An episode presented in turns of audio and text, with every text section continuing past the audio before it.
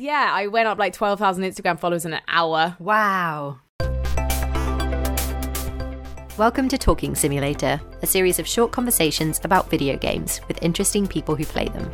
I'm Jordan Erica Webber, and in this episode, I discuss esports with my guest, Frankie Ward. I'm Frankie Ward, and I am an esports host and presenter. I go do interviews with players, or I host guests, or sometimes I appear on stage as well. Frankie has previously worked as a producer for the BBC and Twitch, but she's now fully focused on presenting in the world of esports. One of my favourite things about working in games is that the diversity of the medium allows people like Frankie to form entire careers around something I know almost nothing about. Listening to Frankie talk about esports gives me the same feeling as listening to my friend Danielle, the producer on my Guardian podcast Chips with Everything, talk about football the comfortable warmth that comes from not having enough experience to contribute much to the conversation, but knowing the other person is just happy to talk about it. I hope this episode feels something like that for you. So, because I don't really follow esports, I think the first time I really saw your work was when you presented the PC Gamer Show at E3. What was that experience like? It was crazy. So, 2018 was the first time I did it. I went back in 2019. And the reason I did that show is because I presented a Hearthstone tournament, a really small one called the ESL UK Hearthstone Premiership.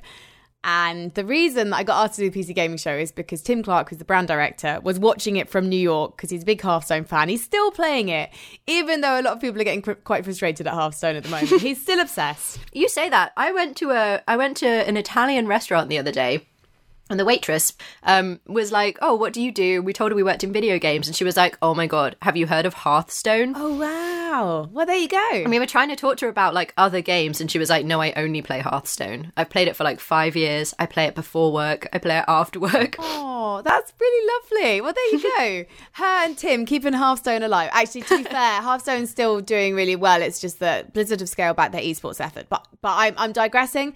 So Tim was watching that, and apparently he went into the office and said, "I think we've got our co-host for for Sean, aka Day Nine, who has always hosted the PC Gaming Show before since it began um, several years ago." I basically found out they wanted to use me for the show because uh, Twitch co-streams uh, E3, and so my one of my managers was like, "Are you hosting the PC Gaming Show this year?" And I said, "No. What do you mean the PC Gaming Show? No." I had one of those kind of comedy like, "What the hell? No, no, no." And then a week later, my agent messaged me and was like, "So uh, E3 PC Gaming Show free in June," and I lost my mind.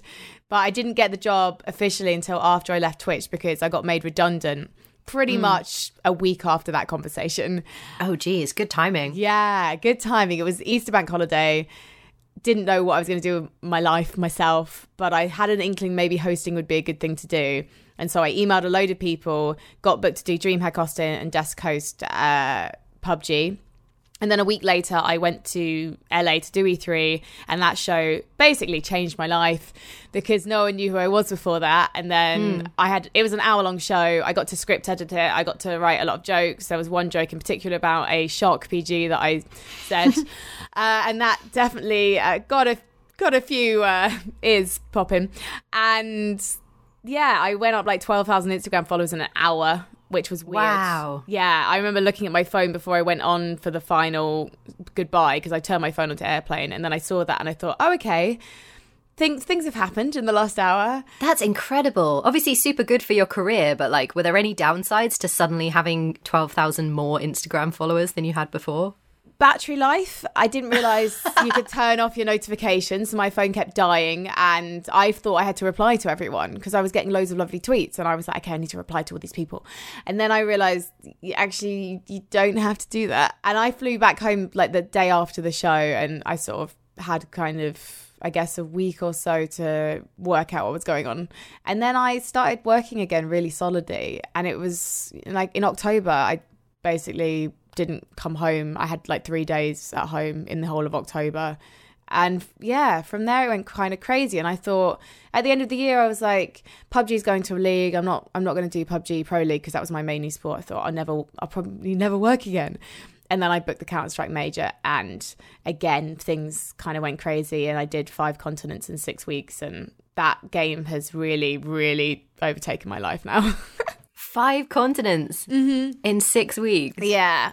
Jeez. Can we talk a bit more about like what it actually involves being an esports presenter then? Apart from a lot of travel, like how much of your time is spent actually on a stage at a competition and what else do you do the rest of the time? So it depends on the role I'm doing, but my prep is pretty much always the same. So um, if we take Counter Strike as an example, there's a website called HLTV, and that site is incredible because all the tier one and tier two tournaments, every single series, or if it's a best of one, just the one map, it will take all the stats from that.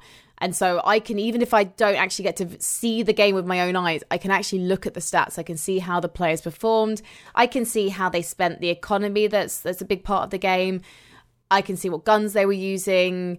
Literally, I can see the story of the de- game in data. Um, I can also see about player history, their most recent results. There are seven maps that get played in Counter Strike in the competitive scene, and Valve, the publisher, rotates these every year. They normally only cycle out one map and put another map in. But I can see the maps that the teams are playing and things like that. So that's really important for me, especially if I'm doing interviews, because I need to be able to talk to teams about their map pool, why they're banning certain maps against other teams, and that kind of thing. If I'm desk hosting, the prep is very much the same but I might also do every single night before I am hosting a desk. I need to write my storylines around the matches that I'm going to be doing. Whereas with interviewing, I have an idea with interviews, but very much they're based around the gameplay because I need to see what's actually going to happen. And the storylines build up as the tournament progresses. If I'm stage hosting, it can be similar to the interviewing role, but for stage hosting, it's almost like I have to do more work on myself because I am still learning to trust myself on stage because as a host in esports, you don't really have auto cues. You just literally have to go out on a stage and try and remember what the hell you have to say. Try not to look at your cue card, but I do carry one as a crutch. And then try and get an audience excited. And sometimes it's a doddle. You've got an arena of thousands of people and they can't wait to see their favorite team play. And sometimes you're at an event where there are other things going on apart from your tournament and not everyone is always in the room. And actually, that can be a really, really hard thing to work with. But the audience at home don't necessarily know that. So you have to work out how much your performance is for the people at home and how much of it is for the people who are there in the arena. And I think when you're stage hosting, the most important thing actually is the people in the arena. But if there aren't many people there, then you know your your performance has got to reflect that basically. So that's that's one of the hardest roles I think in esports. In fact, the hardest role personally I think is stage hosting. It's really underrated because people think, well, you're just you're just going on, you're introducing the teams and things like that. But you are responsible for every single person in that arena having a good time, and that is a lot of pressure. This might be a good time to ask if you have like a, a ready made kind of snappy definition for when people ask you like what esports actually are. What do you tell people? Ooh, I never thought about it. Esports is competitive gaming between either a team or solo players. That's to me what esports is. So, and I suppose what changes it from just people competing to esports is there's a tournament system, there's a tournament organizer involved usually buy-in from the publisher as well. Although sometimes sometimes publishers just like they have tournament licenses that vary depending on how much the prize money is. So yeah you can go and set up a small fireside gathering for hearthstone and i don't think you'd have to pay blizzard anything.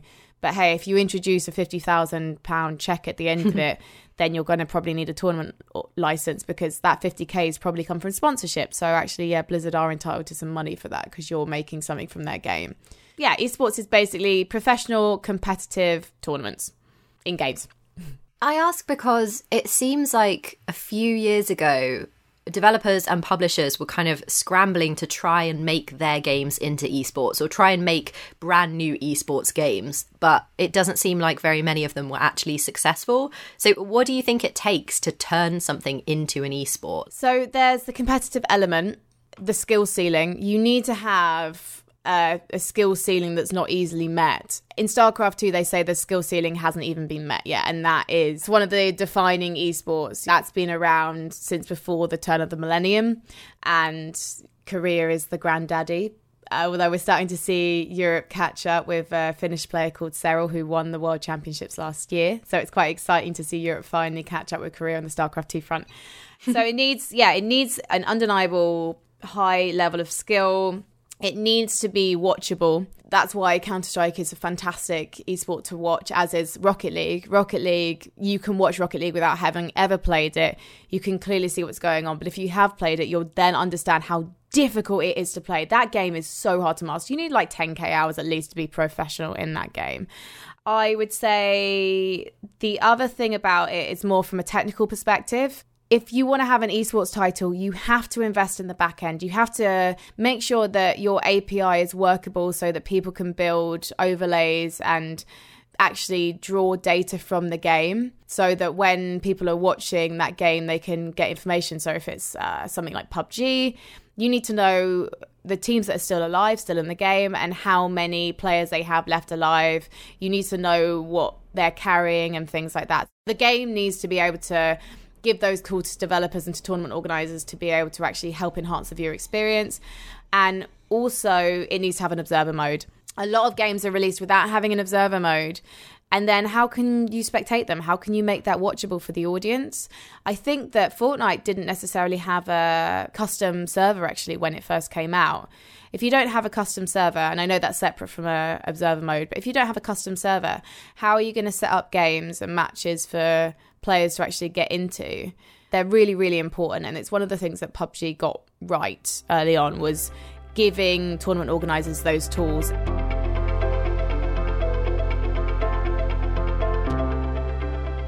Do you also follow any non digital sports, or is there something about esports in particular that makes them interesting to you in a way that other sports aren't? I think I would like to watch football if I was going with mates, but if I was in the pub, I'd watch it. I don't really get rugby. I think one of the things that's interesting for me about esports comparison to traditional sports is if I watch a game of rugby, unless I've got someone who doesn't mind my annoying questions down the pub, no one's going to explain to me how rugby works. And I went to a girls' grammar school, and it wasn't like a private school. We weren't connected with a boys' school or anything like that. Really, there was mm. there was a there was a boys' grammar school, but we were a bit away from them.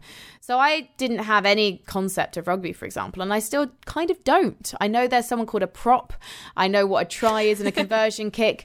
So I can kind of watch it, but I don't really understand. Whereas if you watch an esport, you have a play-by-play caster who is casting what's going on and then you have a color com- commentator who's actually analyzing what's going on in the game and actually breaking it down for the viewer at home. So actually, you can watch most esports, uh, never having played that game, and you can understand it. You get a deeper understanding and you can appreciate it more if you have played the game. And there are certain esports where it's very difficult if you haven't played, like Overwatch, for example.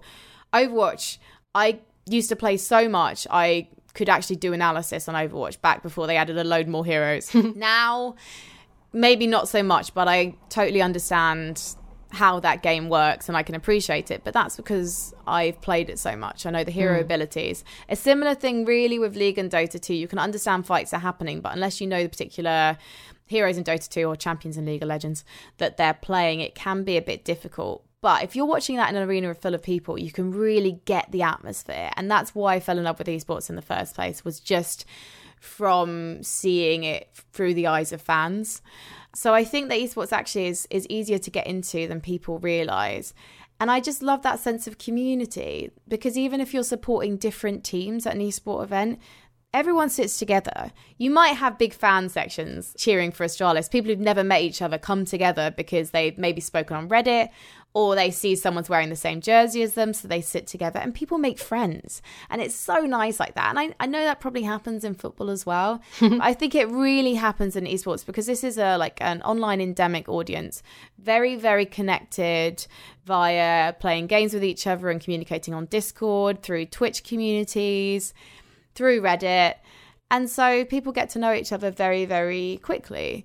And so I feel like I know a lot of people who I've never met before in esports. And then when you meet them, it's just like seeing an old friend. And when I see fans of Counter Strike, they know me now because I've done so many events. You can just have a chat with them. You literally, someone says hello, and then you could chat to them for like 10 solid minutes just about what's going on. And it's just like completely normal. It doesn't feel odd to be talking to someone you've never met before because you share the same passion. A word for? I know you call them traditional sports. I'm pretty sure I've heard people call them like meat sports. Is there an accepted word for sports that are not E? I don't think so. I just think I just personally call them traditional sports. Okay. I don't think I'm going to make T sports happen like fetch. T sports is just not going to happen. What about some of the other similarities and differences? Like for the players, so the kind of the physical demands for a professional esports player versus say a professional footballer. So I would say the lifestyle is different, but there are similarities. So it's really important now, and there's definitely been in the last year a drive towards this to be really healthy. So, as a Counter Strike player, your schedule can be incredibly demanding. We've had so many events this year all around the world. And some of these teams, they'll skip the occasional one, but some of them are going to almost every single event that they're invited to. And it is relentless. There's a team called North who are owned by the Copenhagen Wolves. They're a Danish team. And they have, they're like personal trainer. I think they've got a nutritionist and a psychologist. They use an app called Timeshifter to try and combat jet lag. And they train incredibly hard. And so they have a very, very regimented routine. Coaches are so important in a game like Counter Strike as well because the coach is the one who's going to watch all the demos of the other team and, and, formulate that game plan and then kind of go through that with what we call the in-game leader or the shot caller the person that's actually going to set the agenda and set the strats for each round. Because coaches can normally only talk in counter-strike in the four timeouts that they have during the match. Okay. So each team can call up to four timeouts during a, a map i believe. So if it's a best of three they could have up to 12 but they can only have four every map. So the coach is doing a lot of that legwork for the team so that the team can actually rest, so the team can practice as a unit, and so that they can do important things like eating healthily and actually getting outside once in a while. But it is intense and it's relentless. And so there is now a union in, in Counter Strike, a players' union, that demands that the players actually have August off. But this year, the second major starts at the end of August. So not everyone has a full month off, which has been a bone of contention in the community. So Valve have already set the dates for the majors next year so the players actually definitely get their break. Because although, hey, a month is generous and yeah, they'll get some time off at Christmas, the amount of traveling they do is ridiculous. And I experienced a bit of that when I was going back and forth to different tournaments this year because I would I basically did three weeks in Poland. Then I had a day at home. I went to do something called LEC, which is another game, League of Legends. And then I actually had a week and a half off to sort myself out with the Chinese visa. Then I went to Brazil. I came back for a day. Then I went to Shanghai. And I think I came back for a day and then maybe I went to Miami and then I flew straight into London and went into a media day for a PUBG event. And then a week later, uh, five days later, I went to Sydney, came back. And then a day later, I went to Spain, came back. And then a couple of days later, I went to France. So, and there are teams that are doing that kind of schedule as well. It's it's absolutely madness. Yeah. But teams are also becoming more forward thinking in the way that they train as well, because a lot of players will train at home. They'll do online tournaments from their own home PCs, so they won't be in the same room like they are, or what we call a LAN tournament, aka an offline or tournament. So those are the tournaments that I actually turn up to and cover. So there's a team called Complexity in the US. They haven't had the best results this year, but they have been bought out by the Dallas Cowboys. And the star of Dallas, which is where the Dallas Cowboys are based, has now given a home to this team and it's absolutely incredible. It's called the GameStop High Performance Center. And it's got rooms with two way glass. So, oh, sorry, one way glass. I'm not sure the technical name, but think about line of duty and interrogation rooms. You'll know what I mean. Okay, yeah. so, they've got six desks. So, they've got five for the players, one for the coach and they can practice in there and they've got different sound settings. So they can practice playing with audiences screaming at them. They can change the temperature of the room. So it's like playing in dubai or it's like playing in finland.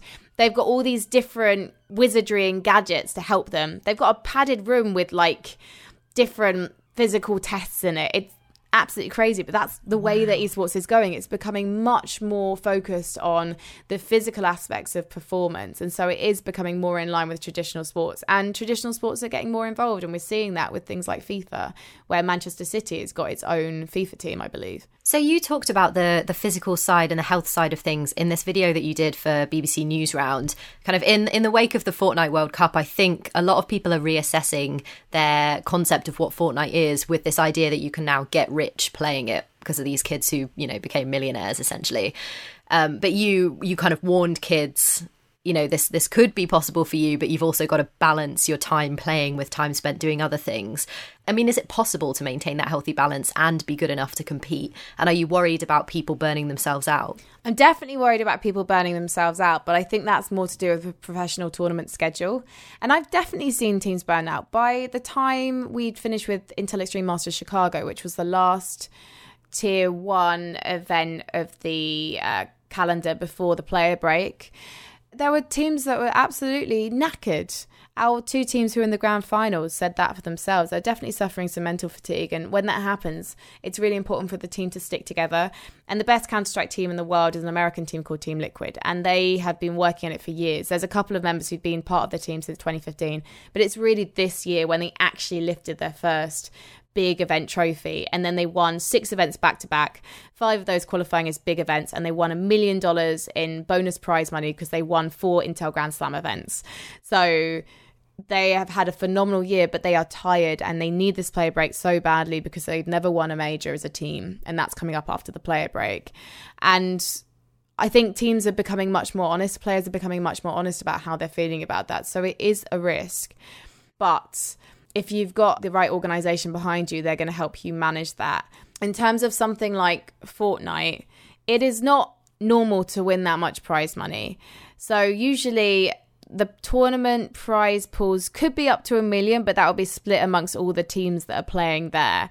The exception is TI, which is the Dota 2, uh, the international, which is iconic and because I think in part because of Fortnite, the fans are buying more and more loot crates. Uh, which are created every year to raise the prize pool money for the international. So what happens is 25% of each of these loot crates, which I think costs maybe around $30, goes into this prize pool and the rest goes to Valve. So last year, I think the prize pool was about 25 million. So in other words, Valve sold 100 million dollars worth of these in-game cosmetic loot crates. So they took $75 million of that. And I'm sure they put a lot of that into the international production. But that's the thing that always makes me laugh about that is that that's not reported on. Instead, it, the focus is very much, well, we crowd we crowdsourced this huge prize pool, and I think the prize pool this year is about 32 million, maybe. I think when I last checked, so it's absolutely life changing. And so the winning team from the international will probably take about 13 million, 14 million of that this year. Whereas with the Fortnite World Cup, I believe they didn't call it an esports event. I think they billed it as a competitive event. Hmm. And so there was the sort of celebrity duos tournament where you had players like high skilled streamers like Ewok, who is the only female player to be signed to a professional org, I believe. Like, actually, Gen G Esports has just signed a squad of women for Fortnite, but she's at least FaZe Clan's first female signing, and hmm. she's mm. her player name is Ewok. She's 13 years old. She's also deaf, which is is very interesting. So she's not only representing girls in esports, she's also representing people with disabilities in esports, and she is clearly incredibly bright, incredibly smart but when I first heard she'd been signed, I was concerned just because she's only 13 years old. Yeah. And the burden of representation, the burden of representation on women in gaming is, is quite high anyway. Whenever I go out on stage and things like that, I know there's people who think I'm only there because I'm a woman. Mm-hmm. But then I, I saw Ewok's tweets and I thought, you know what? It's such such a like hypocritical for me to to even think that because I think that she's gonna do fantastic and she obviously has a lot of support out there. So she's going to do great. But in terms of Fortnite World Cup, basically, that's that's not going to be the norm. It's never going to be the norm. That is not sustainable. And Fortnite, Epic Games, they treat their events around Fortnite as marketing events.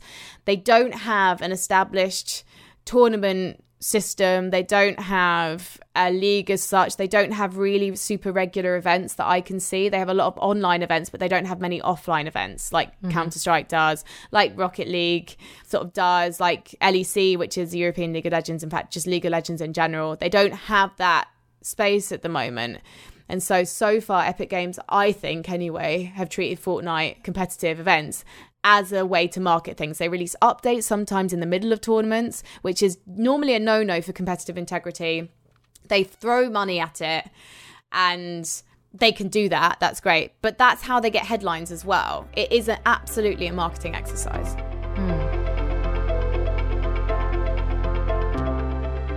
So I recently read Cecilia D'Anastasio's long article about the potential that there might be an esports bubble, which is a kind of really interesting analysis of the this hype that we see over audience numbers in the mainstream press and uh, a look at where the money actually comes from and where it goes. Now, esports are obviously hugely popular and there are millions of people who want to watch them, but how do they make money? What's that process like? You talked about the the, the loot crates for Dota but how do these huge esports tournaments gather enough money to put these events on and to give out these huge prize pools? Yeah, that's a really interesting one because I'm not on that side of things, so mm. I'm not always actually sure myself, to be honest. But there's a few different strands. So there is, of course, sponsorship. So, for example, recently DreamHack Valencia, so DreamHack organized LAN, like BYOC, so bring your own computer events, and then they have tournaments there as well. And they had a $50,000 prize pool for the women's tournament in Valencia they held recently. And there was a lot of hoo ha from the community, but the reality was that prize money was put up by sponsors.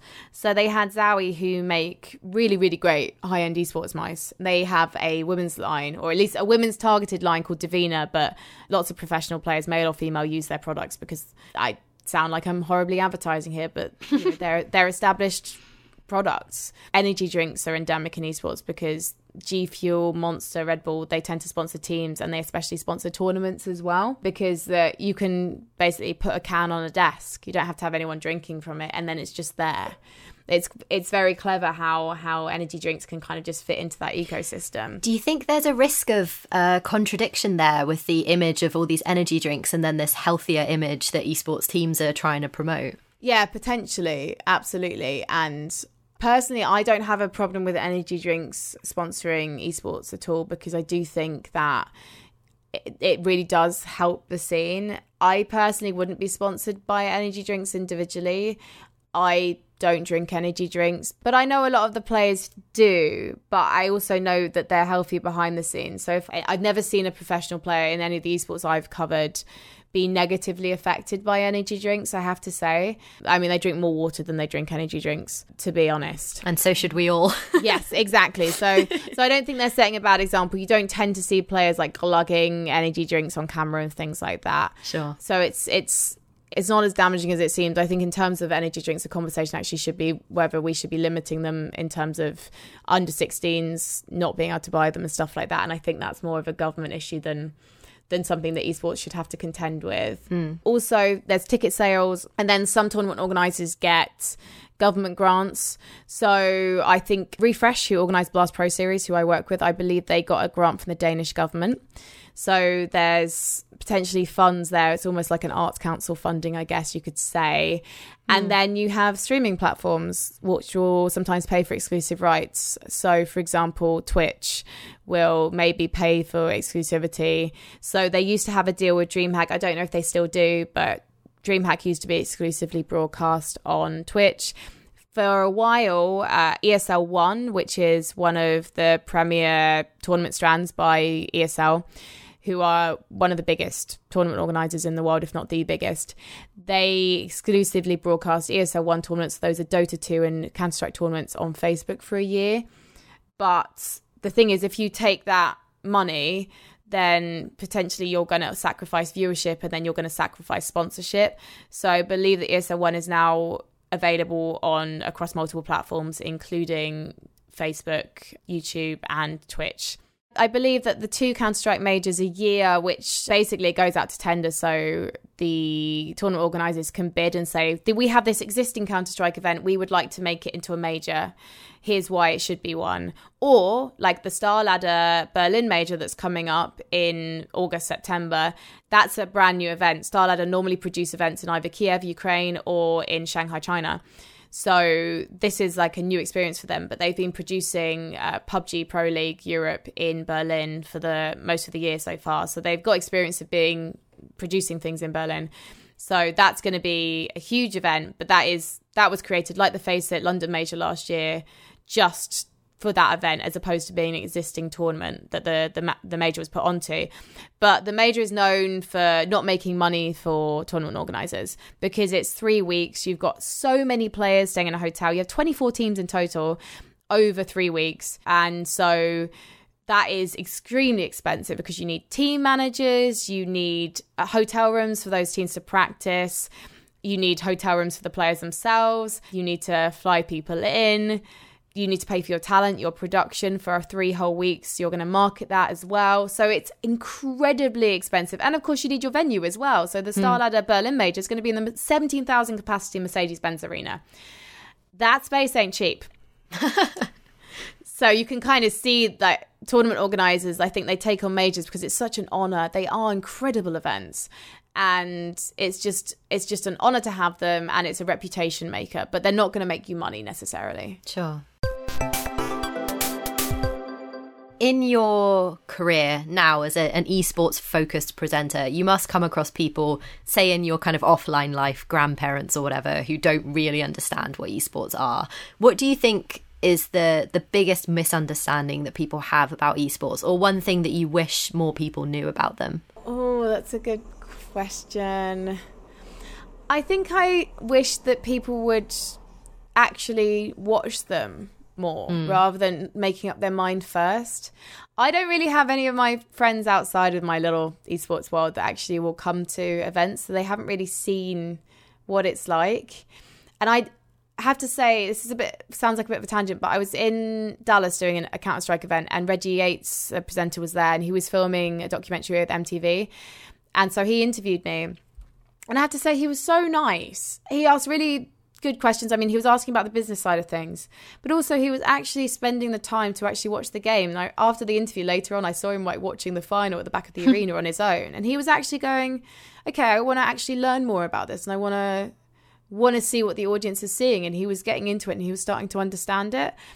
And I really appreciate it when people see that and they spend time in that community. Because when I first discovered esports, I was excited. I didn't know anything about it. I was excited to see this gaming event that was going to fill up Wembley.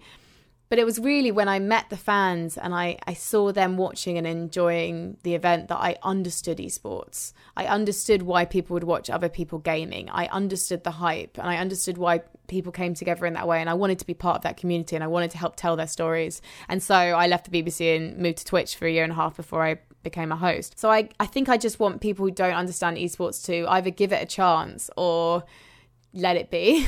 Yeah. You don't need to complain about something just because you it's not for you, you know? So I guess what you're saying is I should probably go and watch some esports before yeah, I talk to you again. well, the fact that you're giving me a chance to talk about it is great. I just want people to join me at Counter Strike tournament. I actually, to be fair to my friends, if they come around for dinner and I'm I've got a a match on because I'm trying to keep up with the storylines and all that kind of thing. They'll almost gather around my computer briefly, and I will almost cast around, and I'll explain what's going on, and I'll. So I say cast. We basically call our commentators casters in esports, but yeah, I will. I'll start commentating, or I'll I'll just break down very simply what's happening in the game or the map that the teams are playing and who the teams are and why the storylines are compelling. And the storylines really are dramatic in some cases. I could wax lyrical about what's going on in Counter Strike route amongst some of the top teams and some of the players who've won majors in the past who are now struggling to find their form again, um, or the upcoming players who are challenging the best player in the world, if he's even challengeable, like that's still up for debate. There's so much going on. And it's just, I mean, it's quite juicy sometimes, to be honest. I wish people understood that. It's great. there is so much to care about. And at first, actually, well, at least as a, a broadcaster, Counter Strike was really intimidating to me because I thought that people were not going to let me in the scene. And there, I had to avoid Reddit for a month after I did the major because I'd done a few Counter Strike events before, but this one really put me out there. Suddenly, you know, again, people suddenly seeing who I was and all that kind of thing in this particular scene. People were quite resistant to me at first, and then they realized that actually I was more like them than they realized. and I actually, yeah. they understood that actually I do really love Counter Strike. I'm not just there to take home a paycheck.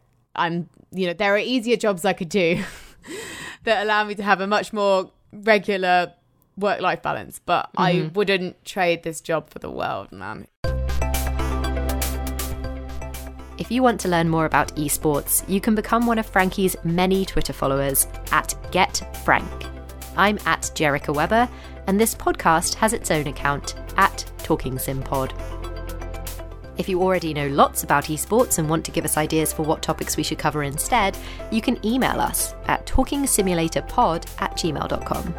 You can also use that address to tell us you like what we're doing. Another way to do that, of course, is to leave us a review on Apple Podcasts.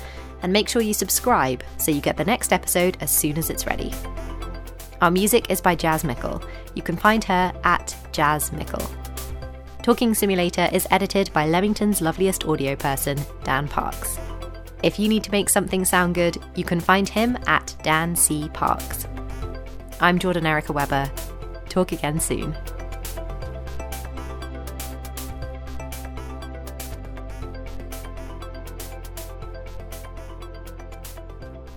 When you when you come in as a fan, people will welcome you. You just have to, if you're watching on Twitch, learn the language of PogChamp and WutFace and all the emotes that are used on on shows because it is a bit confusing at first.